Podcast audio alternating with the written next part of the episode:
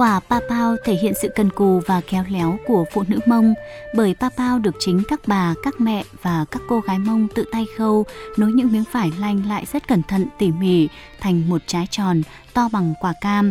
Sau đó, nhồi hạt lanh vào bên trong, cuộn các miếng vải lại với nhau, rồi dùng kim chỉ khâu chặt lớp vải bọc bên ngoài thành trái bao căng tròn. Nhưng không được quá cứng hoặc quá mềm. Em và Thị Dua ở xã Tanh Phong, huyện Tuần Giáo, tỉnh Điện Biên cho biết. Để làm quả pa pao, bên trong là em nhồi các hạt lanh, rồi lấy những miếng vải cũ cuộn chặt lại thành trái tròn. Còn bên ngoài thì lấy một miếng vải mới bọc và khâu lại bằng những đường kim mũi chỉ rất tỉ mỉ đều tay. Để có đủ quả pa pao chơi trong những ngày Tết, mỗi cô gái phải chuẩn bị khoảng 3 đến 4 quả. Mỗi khi có các chàng trai ở xa hoặc khách đến phải đem những trái bao đó ném cho họ. Đủ mỗi người một quả và đồng thời quả bao cũng có nghĩa là thay lời mời gọi các chàng trai đó cùng vui chơi. Trò chơi ném bao được tổ chức ở những khu đất rộng bằng phẳng và ở trên cao để người khác đi qua mới dễ nhìn thấy, thu hút được nhiều người đến cùng chơi. Sân chơi này phải là các cô gái trong bàn chọn và chuẩn bị, tức là khoảng 1-2 ngày trước để sáng ngày mùng 2 Tết, tất cả các cô gái và trẻ em gái cùng mặc những bộ quần áo mới và đẹp nhất đi chơi Tết và cùng nhau ném bao để chơi ném pa pao sẽ chia thành hai bên nam nữ đối xứng, mỗi bên cách nhau khoảng 5 đến 7 mét. Bên này ném bao cho bên kia, nhưng không được để cho quả bao rơi xuống đất. Có khi cứ ném đi ném lại như vậy trong hàng tiếng đồng hồ. Trong khi chơi, có những đôi giao ước với nhau về số lần ném, số lần bắt được quả ba bao. Nếu bên nào thua thì phải hát hoặc làm theo yêu cầu của bên thắng. Em vừa thị dánh ở huyện Mường La, tỉnh Sơn La cho hay.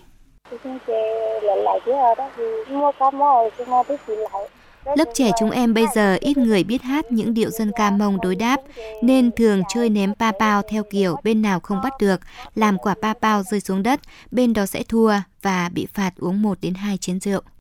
Đối với đồng bào Mông, Ném bao không chỉ là trò chơi mà còn ẩn chứa trong đó rất nhiều ý nghĩa. Ban đầu chỉ là chơi cho vui với nhau theo từng nhóm, từng đôi. Sau đó cô gái ưng chàng trai nào sẽ chủ động ném quả ba bao cho chàng trai đó. Ném qua ném lại hàng giờ, không biết chán và khéo léo giấu tình cảm qua ánh mắt nụ cười.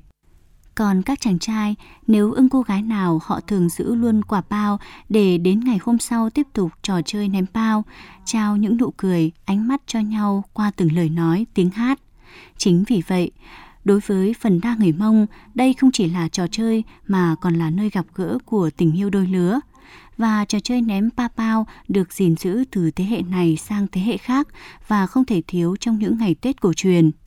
Hai năm trở lại đây, do dịch bệnh COVID-19 phức tạp, tại các bản vùng đồng bào Mông cũng vẫn tổ chức trò chơi ném pa pao ngày Tết cho có không khí xuân, nhưng chỉ gói gọn trong phạm vi của bản.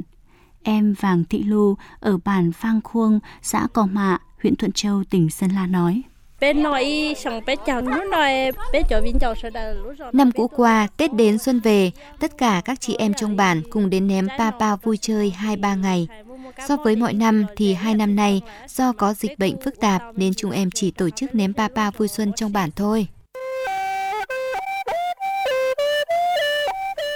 Đến các bản làng đồng bào Mông mỗi dịp Tết đến xuân về, dễ dàng bắt gặp những cô gái chàng trai người Mông sung sính trong bộ trang phục đẹp nhất đi chơi Tết, cùng nhau ném pa pao. Và quả pa pao được tung lên trong những ngày Tết, hội xuân hàng năm đã góp phần gìn giữ trò chơi dân gian, một nét đẹp văn hóa truyền thống của đồng bào Mông.